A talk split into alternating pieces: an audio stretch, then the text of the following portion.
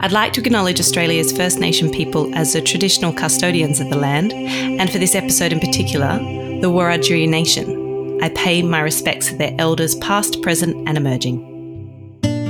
Not all the wines are the same, and that's a good thing.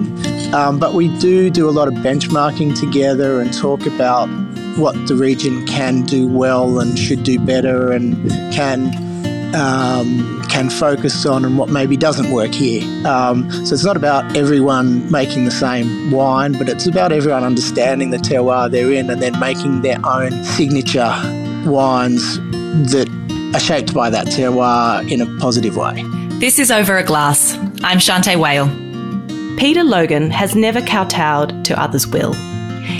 He followed his nose and taste, which has landed him in the central ranges of New South Wales, telling his own unique tale of adventure. Logan Wines is the first cellar door you'll see as you drive from Sydney, and it sets the scene for quality and pedigree in the region of Mudgee. Hi, Peter. Thanks for joining me. Hi, Shanteh. Pleasure to be here. It's so lovely to finally talk to you. I've long been a fan of your wines. Tell me a little bit about your ever first memory of wine.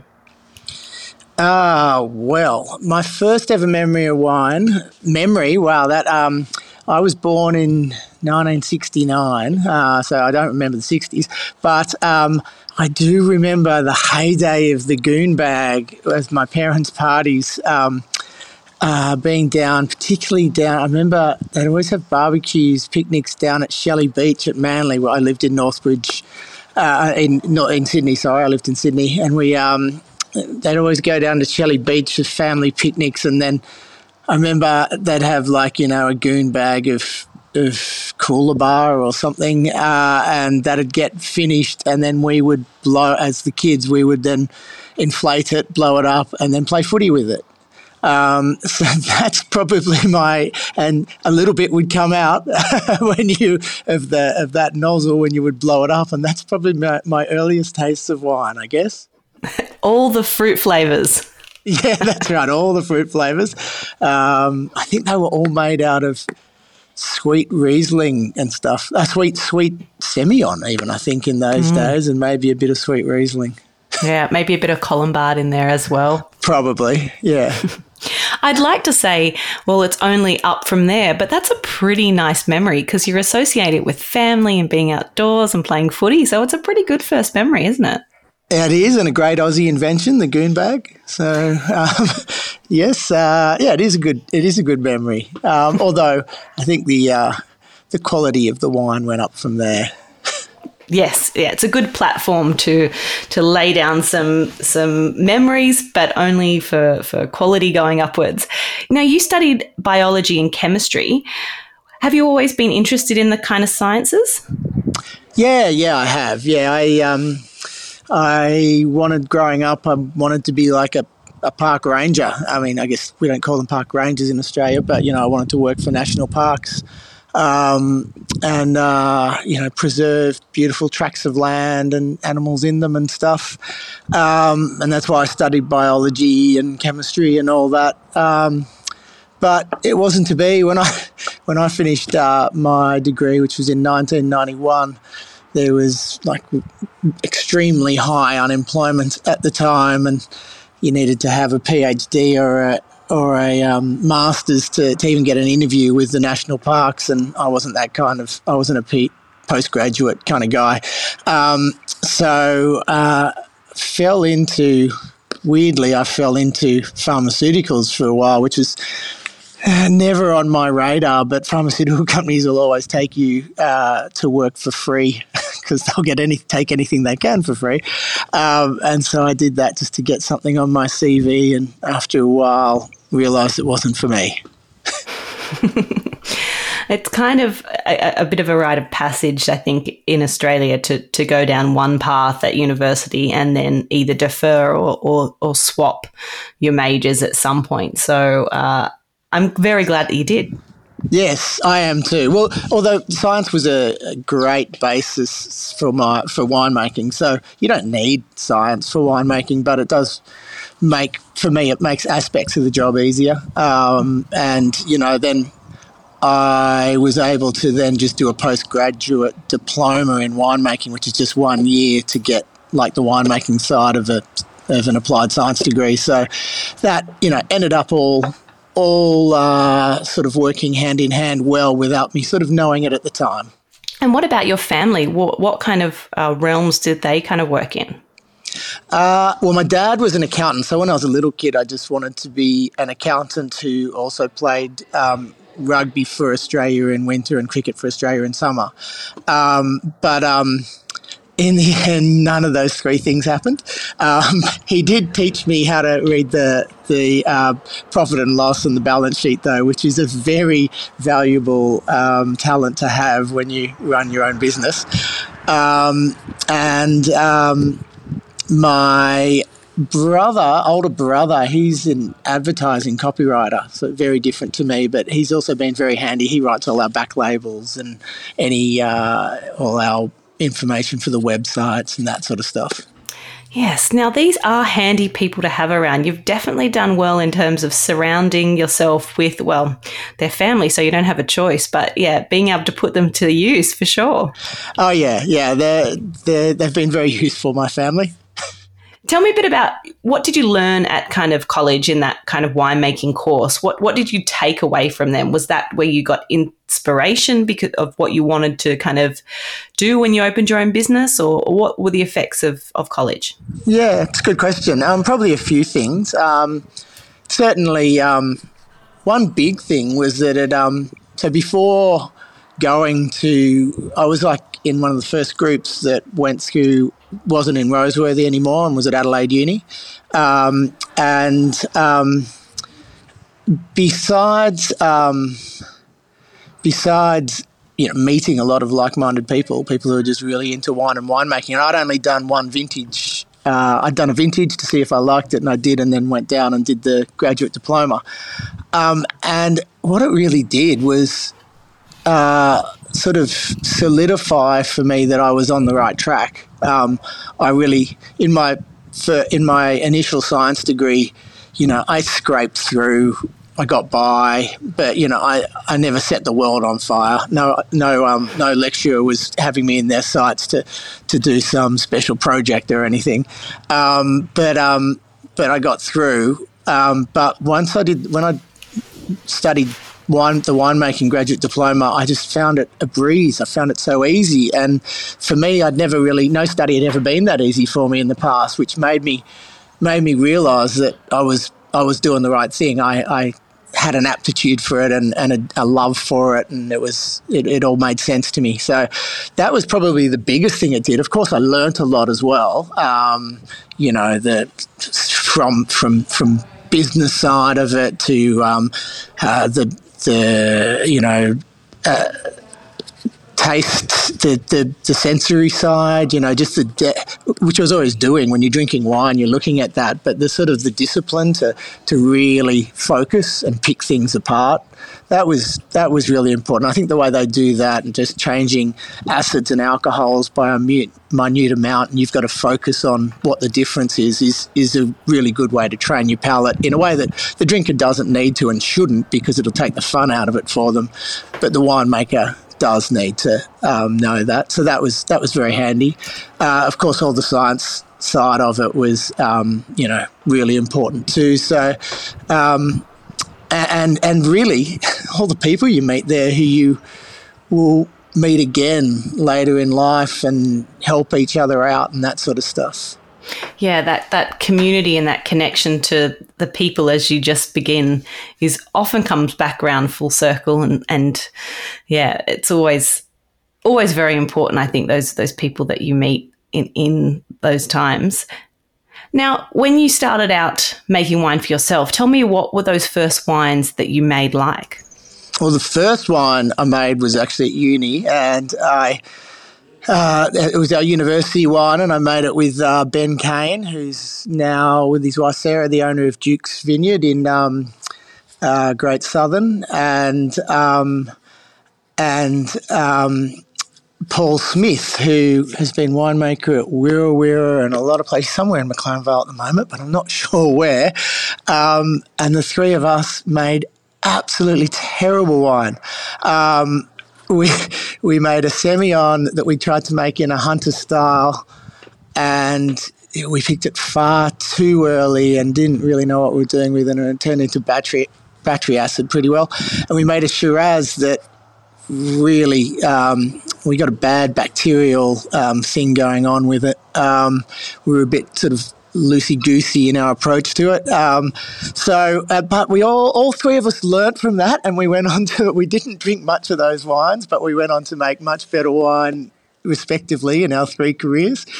Um, once I started making my own wines, though, I, I knew that um, from what I was drinking, I I always appreciated the the the lovely fruit characters in Australian wine and the givingness and the the the joy uh, in Australian wines, and I wanted I wanted to be part of that.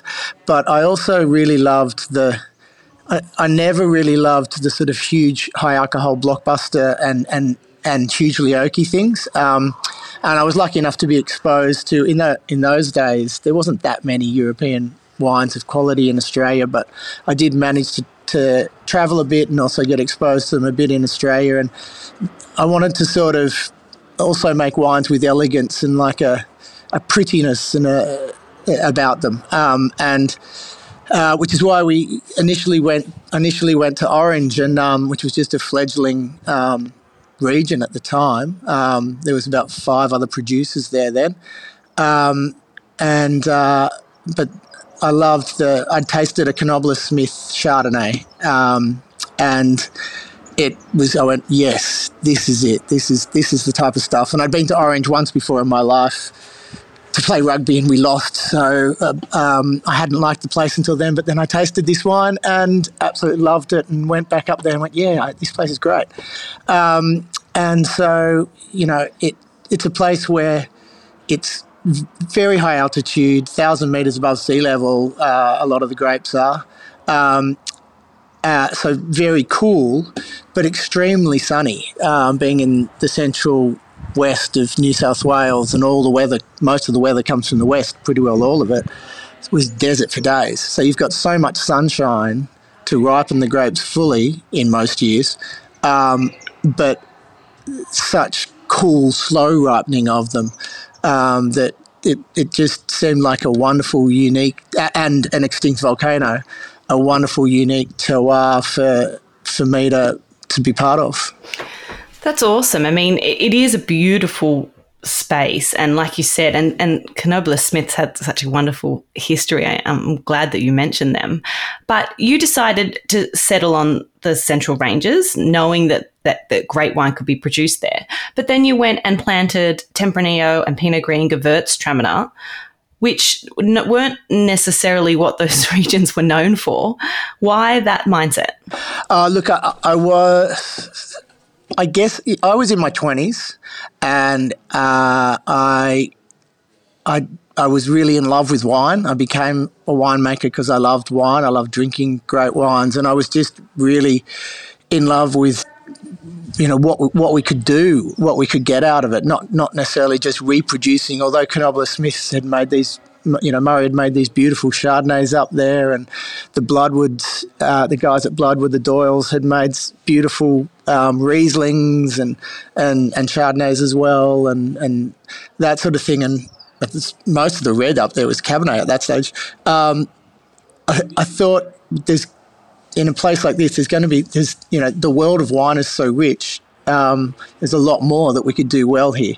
Um, and so, yeah, got very interested in seeing and being in my 20s, uh, sort of thought, you know, a vintage where we were harvesting something different every day for months is kind of fine. But, you know, now that I'm in my 50s, it's a lot of work. But, uh, but um, you know, they all, all the wines worked in some way. And so we've still got, we haven't, we haven't thrown a variety out completely yet, although our, our plantings of Merlot and Cabernet have certainly diminished. Um, they're still there, and they're still the Merlot actually.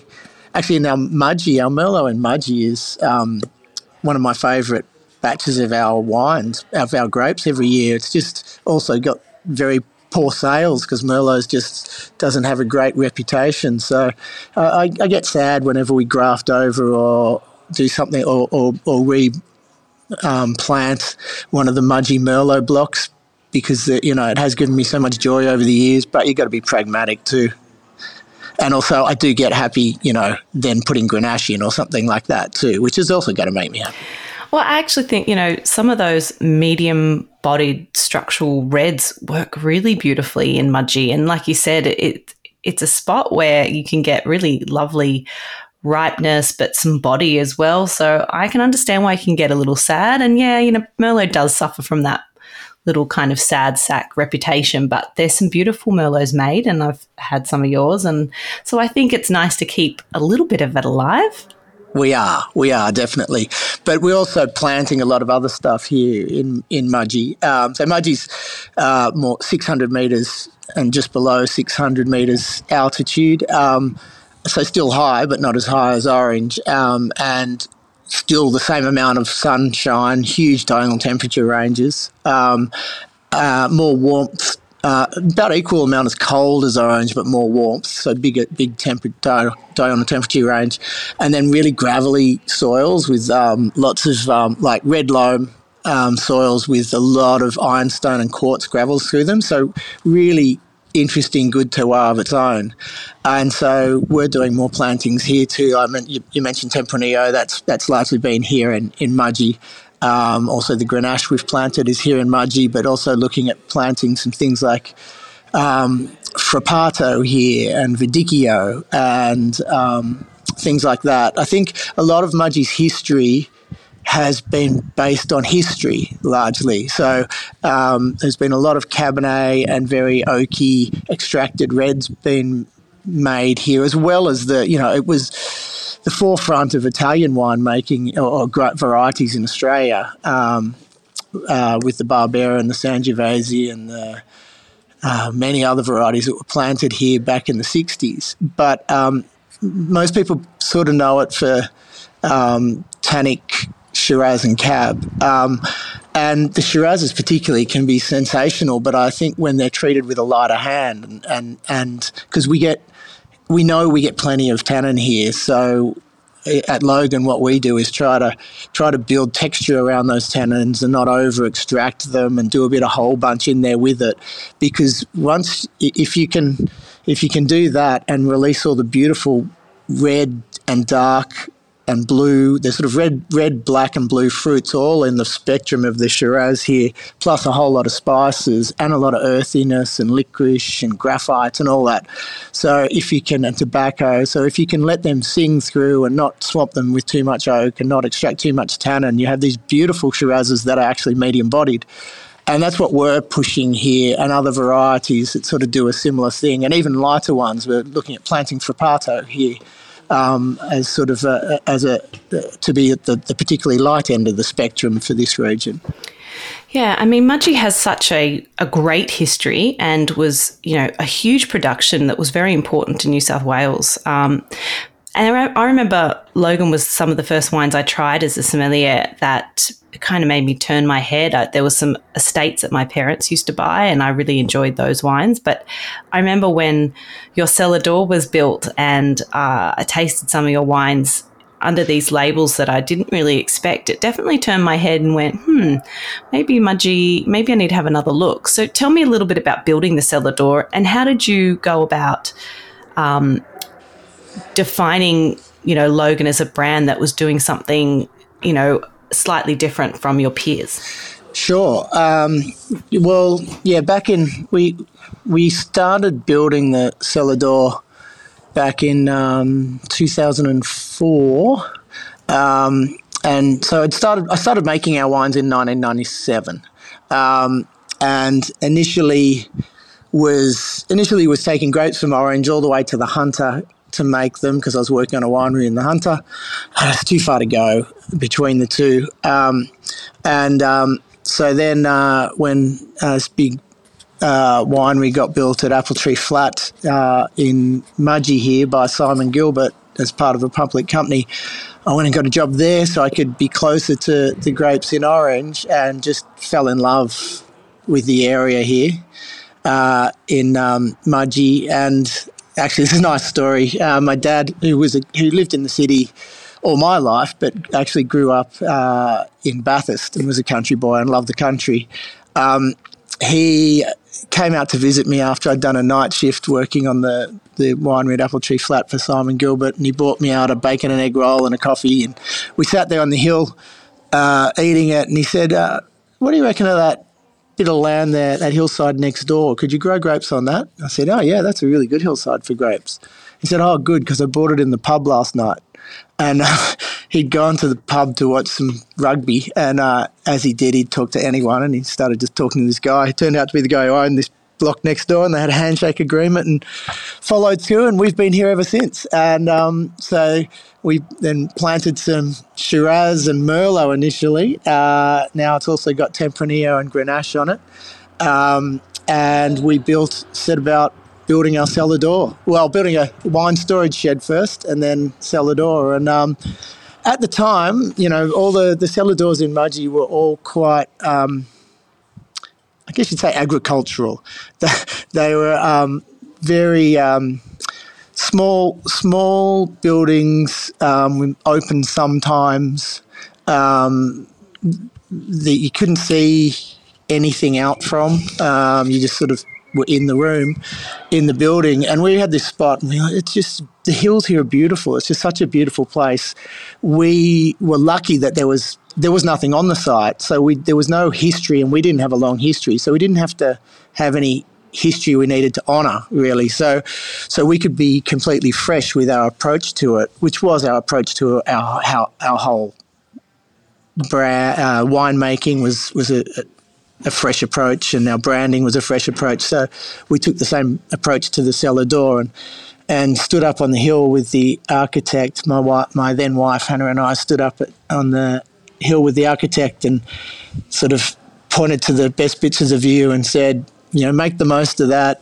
We want a building that that fits in with the landscape, but where you see the beauty of Mudgee and Apple Tree Flat here, uh, and where you know you can have 100 people at a, at a function here, 200 at a stand up function, but if there's one person in here doing a tasting, it doesn't seem like they're standing in a big empty mausoleum. Um, and he did that and, um, and did a guy called architect with Stephen Buzzacott and did a wonderful job um, bringing that to life. Uh, and it's been just a wonderful home for us ever since. You know, it's we opened in April to at Easter 2006, and people still come in now, so 2023. So that's what's that, uh, 17, 17 years later, and ask if we're new, if this is a new building, which is, you know, always makes me happy when that happens. One, it means we've looked after it, but um, two, just the, it's it's timeless design. Um, it's yeah, so it's it's a, a, a home that we're we're really proud of, and it really does it, it, it does represent us. It, it, if you look at the building, you do get a feel for who we are. Yeah, I'd agree with that. And it is absolutely stunning spot and makes total use of the landscape and, and its gorgeous viewpoint. That deck is just heaven. What I love also about what I think Logan has done really well is that because of your energy and vibrancy, um, through your wines and what you do, it, it, kind of it gives you a point of dif- difference with the other wines as well. And, and what made me turn my head back to Mudgee, and then I would look at Huntington Estate and Craigmoor wines that I grew up with that I really have a special place in my heart. And it made me want to revisit those wines too. So now when someone heads out to Mudgee, I say, you must visit Huntington. You must head out to Logan for a meal and taste their wines. And it really, you know, it gives you such a nice spectrum. There's something for everybody there. And, um, it's really important that we just have lots of points of difference that that celebrate all the different, you know, stylistic differences of each winery. Um, and there's just so much happening, and, it, and it's really exciting. Yeah, I, would I'd agree with that. Um, definitely. Um, we we recommend uh, other wineries a lot. We're the first one as you come into town, so a lot of people ask us for guidance on what's in town, and and yeah, the history of, of, of things like Huntington and Craigmoor is is is one thing, and it's one, and that's a wonderful thing. You know, Craigmoor, the the uh, first Chardonnay vines in Australia. Um, uh, the Tyrrells won't agree with that, but it's true. Um, and um, uh, the, the wonderful wines that have come out of Huntington since you know the '60s, um, just uh, a great part of history. But same with the modern day wines coming out of there. You know, mm. um, Tim Stevens doing a fantastic job at Huntington these days. Um, the Oatleys are doing good stuff with Craigmoor. Um, so yeah, and like it's a very one thing about Orange is it's a really collegiate region. I really like that about it. That everyone all the winemakers do get on with each other um, and help each other out. Um, like just yesterday, actually, yesterday I had lunch uh, with it was John Francois, who's the winemaker at Skimstone, so I had, which is one of our neighbours here. I had lunch there with him and um, Jacob Stein, who's the own, owner of Robert Stein Wines, and Sarah Yates, who's one of the one the family from the Yates wines. Um, so we all get together and help each other out and, and recommend each other. And not all the wines are the same, and that's a good thing. Um, but we do do a lot of benchmarking together and talk about what the region can do well and should do better and can um, can focus on and what maybe doesn't work here. Um, mm. So it's not about everyone making the same wine, but it's about everyone understanding the terroir they're in and then making their own signature wines that that use that terroir, are shaped by that terroir in a positive way. Yeah, I I, I think Mudgee's a place that you have to visit. It has one of the most authentic um, senses of true hospitality, I think. Um, the people are the salt of the earth and really genuinely happy that you're visiting. I went, I've had a couple of great nights at pubs where I've got to chat to locals and, you know, one thing's led to another and next minute you've made a best friend. But um, I also did go out to the Gulgong races at one time. And that was an awakening. That was truly something something else. I mean, I remember trampling through the the mud um, and watching these women in these like four inch heels, like you know, staggering through these cowpats, and they were dressed up to the nines. And I was so impressed. It was freezing. I was like, my gosh! But they were out, and they were out for a good time, and it was awesome. yeah, there's not that many excuses to dress up like that. You got got to do it. Absolutely, so much commitment. Yeah. I want to briefly touch on your range because you have five ranges of wines. They're all really cleverly marketed because they all have a real point of difference. There's something in them for everyone. Can you briefly just run them, run us through them? Yeah, sure. Um, so, um, uh, should I start at the bottom or the top? Um, why don't I? I'll, I'll, I'll work. I'll start at the bottom and work the way up. So we've got our uh, apple tree flat range. Um, by bottom I mean price point. Um, so that's our our entry level um, price point, and what we're um, it's largely um, fruit from around the the Mudgee region here. Um, hence, it's called apple tree flat. But sometimes some of our orange fruit uh, makes it into it for one reason or another. usually to do with yield, and what we're really trying to do there and why we did it originally was, oh God, we started that range back in, I don't know, about the year know, 2003 or something or four. Uh, and because we noticed at the time, might have been even earlier, we noticed at the time that, well, one, there was a lot of grapes around at the time. Um, and we noticed that um, a lot of the inexpensive wines we just didn't like. And my friends would say to me, you know, what, what, why is that? Why don't I like these wines? It's not just the flavour; it's just the whole style of them. And it was basically sugar and, and no acid um, was the was the difference. And so we went out making this our entry level in the same style that we make the rest of our wines. Sure, you can't make them exactly the same, but in the same style. So it's just as dry uh, and with the same fresh acid, um, but just n- not going into oak. And, you know, you got to be careful with your yields on the vineyards and stuff so that you, you can still sell it at that price. But that sort of thing. And, and the varieties you choose is based on that too.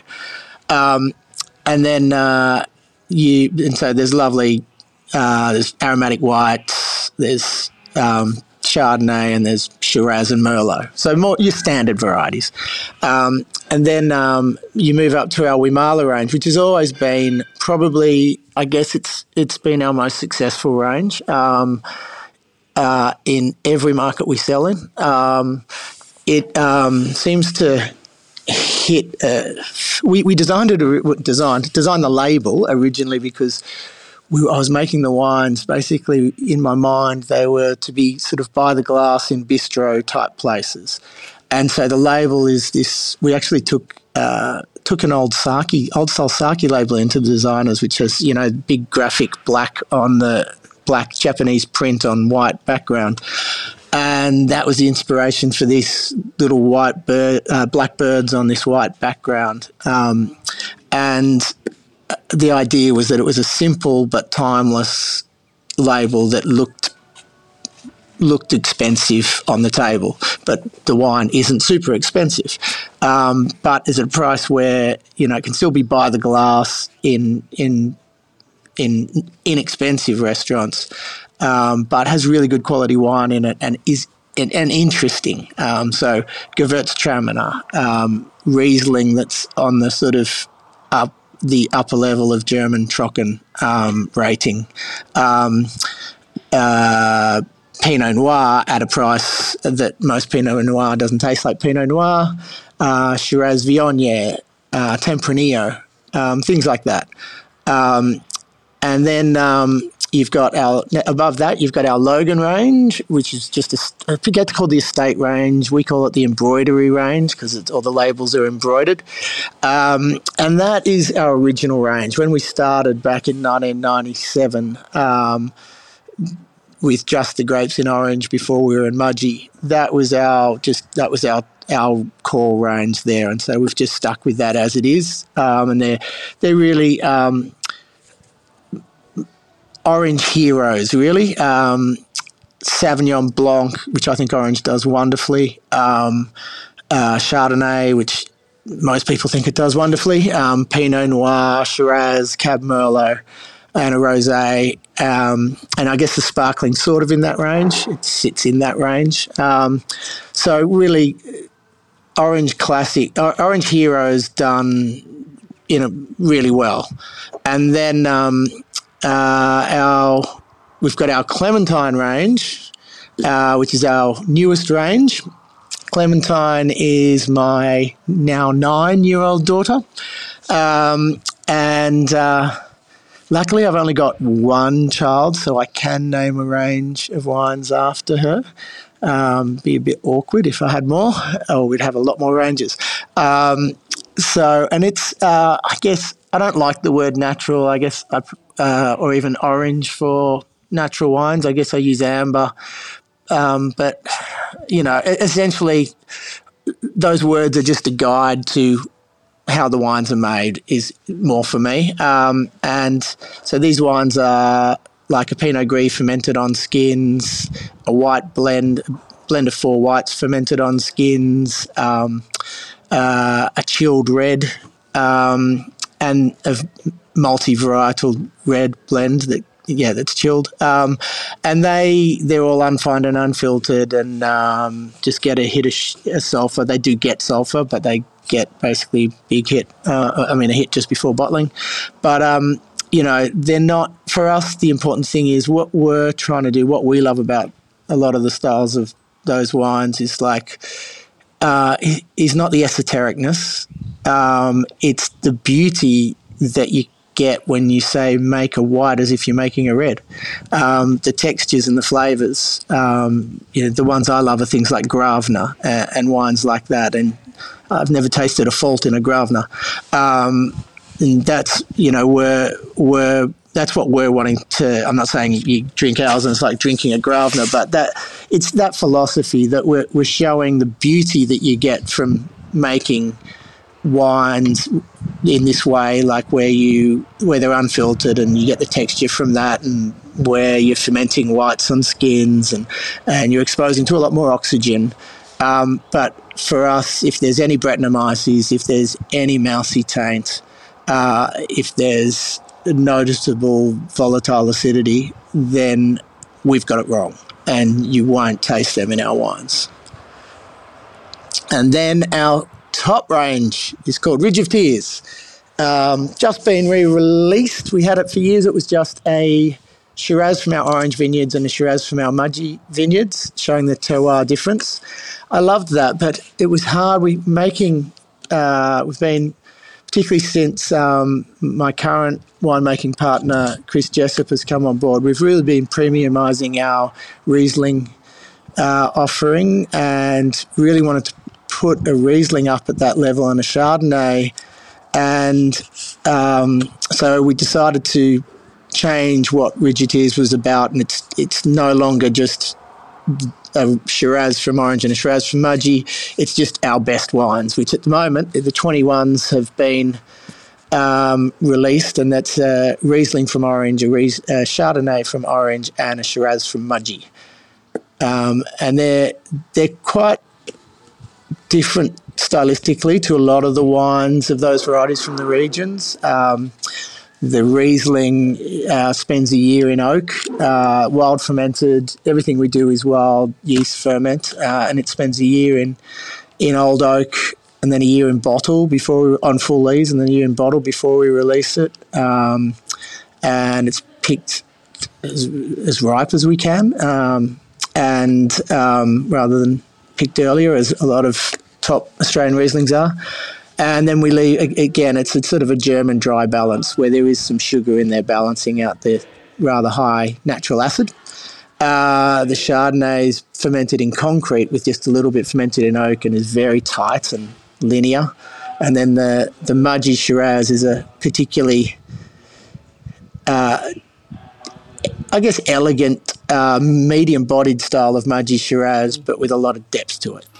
Yeah, what I love about your whole ranges, which I think is really um, poignant for people listening in, is that all of your wines at their range and their price point have a lot of bang for their buck. So I'm talking from the um, Apple Tree Flat $14 Merlot. I mean, you were hard pressed to find a better Merlot around that price point, I think, all the way up through, you know, from the Weemala all the way up to your, to your Logan brand they all just for the price they command, they just have that added layer of texture and weight and persistence and drive. And I just think that the prices are, are pretty amazing. I've always thought with your Clementine label, it was interesting. Um, I knew that you had uh, named that after your daughter, but I always thought with the those wines, and it has to do a lot with the marketing and the beautiful labels, but I always just thought this is the curiosity and wonder of kind of the approach of what a childlike mindset would be when they're kind of wandering through a vineyard, you know, stopping to look at the butterflies and just that real kind of wondrous nature of the world. And I, I love those wines because I think that they make you just kind of, rather than pull them apart and think about all these different components, they just make you think, stop and think, how good is wine? How incredibly delicious is this that's in this bottle? Well, thank thank you for saying that, and that is largely how we started making them. Um, the origins of the Clementine wines really started uh, a lot before the wines hit the market. Um, basically, uh, before um, back in 2012, our, it was 2011, I think. 2011, 2012, uh, my winemaking partner I had with us here then was Duncan Lloyd, who has now gone back to his family winery, Coriole, and has Coriole and Dune down there. Uh, but Dunk spent six years up here with us, and um, I think I learnt as much from him as he learnt from me. Um, and we were sitting around chatting one day. I think we were having a glass of Pinot Noir and talking about how everyone make, tries to make their Pinot Noir the most complex wine they have, yet their Pinot Gris, they just sort of crush, throw the skins away, ferment it quickly, bang it in bottle, and bang it out. And we were talking about how there was only one one genetic mutation difference be, different between Pinot Noir and Pinot Gris.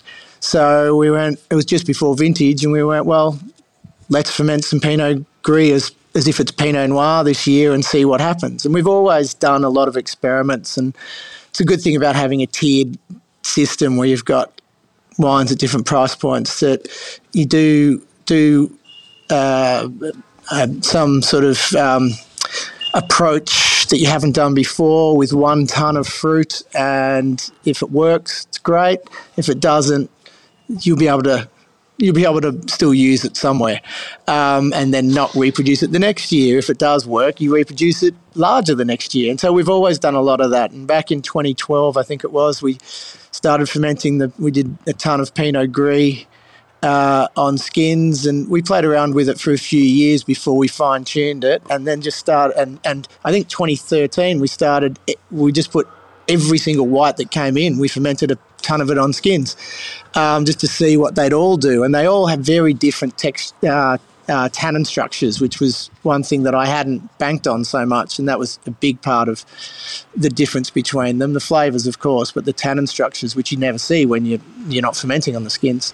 Uh, and then we started doing whole bunch of ferments with every batch of whites that came in and stuff like that. So it is kind of what you described there. It is like what can we what can we get out of this thing? And it's not about like I said, it's not about being different or esoteric. It's just what what other joyful flavors and textures can we can we get from it?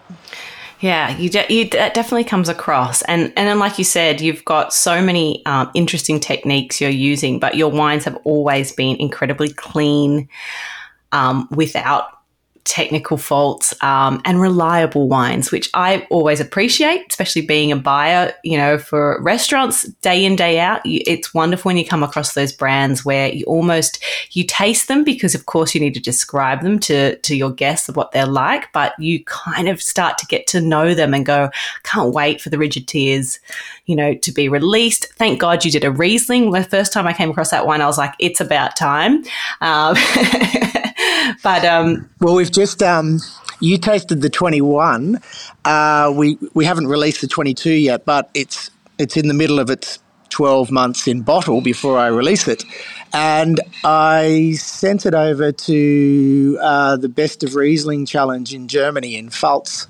Uh, and uh, last month flew over there to pick up the trophy for the best New World Riesling. Amazing. Congratulations. Thank you. So that was uh, uh, obviously the Germans didn't mind our approach to it either. That's pretty scary, first of all, and brave of you to do so. And what a wonderful result that you should be really proud. And that's very exciting. And I can't wait to taste it. Peter, I'd like to know a little bit more about your palate. If you could only drink three beverages for the rest of your life, what would they be and why? Hmm, okay. Right, tough question. Good question. Tough question.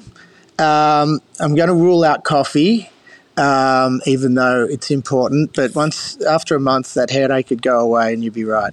Um, so it's not going to be there. I I am a big champagne Jane. I love champagne. Um, you know, it, of all the sparklings, it's it's certainly the one I love the most. But I also love a beer. I don't love that many sessions on beers these days, but I do love to kick off, particularly on a hot day, with a beer. So I think my beer is going to have to take the place of champagne, which is hard to say, but. Um, and beer for me, I love lagers and pilsners and that sort of style, Kolsch style lagers, particularly where you can almost taste the ferment character in them. Something like that would be my beer and that'd also be my whole bubbly spectrum. Um, then I think, while I love Shardy, I love Chenin, I love Sem, I love so many white varieties. I'd have to be moving to, to wine then. The other two would have to be wines. Um, so for, if, I, if it's going to be the rest of my life, um, well, I do love gin and things. It'd have to be wine. Um, and I think I'd have to go for the white it'd have to be a German style Riesling. Um, doesn't have to be from Germany, but that sort of style of Riesling. Um, just the complexity, um, the mixture of complexity and freshness, um, and age worthiness, and all that sort of stuff. Um, so that's yeah, that's where I'd be there. And then hmm, tough because um, I, I, then moved to a red. I do love to at home. I've I've always got a white and a red open. So if I'm having a gla- two glasses of wine at home in a night, it's always one glass of white and one glass of red. Um, so um, it'd have to be a red. couldn't be too heavy um, if it's for one for the rest of my life, and it couldn't be too light. Um, so while I love things like Mourvedre and I love Touriga Nacional and I love light things like Pinot Noir and I love all that. Nebbiolo could sort of work in the middle, but I think we've just planted Grenache here in Mudgee for a reason, and that's because I do really love Grenache as that fruity, medium bodied option in there that just has so much joy, but you can also get lovely textures as well. Um, so I'll go with the Grenache. Hmm. It, I agree with you in terms of if you, it kind of ticks all the boxes. It's going to work kind of on whatever day you kind of feel so it's it's it's a wine that yeah, it has lots of occasion to it and you can still drink it on its own too. I like that. Well, three awesome choices, and uh, I you know wouldn't really have thought anything else from you, to be quite honest. So it's been such a pleasure chatting, getting to know you a little bit more and hearing from you. Uh, I've long been a fan, will stay a fan of your wines. And uh, I'm also hearing on the grapevine that you are opening another cellar door out in Orange. Actually, yes. So we've had one, our one in Mudgee, as I mentioned, um, since 2006. We actually opened last Friday, finally, um, a cellar door uh, at the on the Cargo Road in Orange. It's the closest cellar door to town in Orange. Um, um, and it's uh, we've just been doing a bit of work on it and got it. It's looking beautiful. Uh, it's not a big building, but uh, and it's got a uh, it like the one in Mudgee, it's a lot about the outside area, but it, like the one in Mudgee, it's also a lovely architecturally designed building.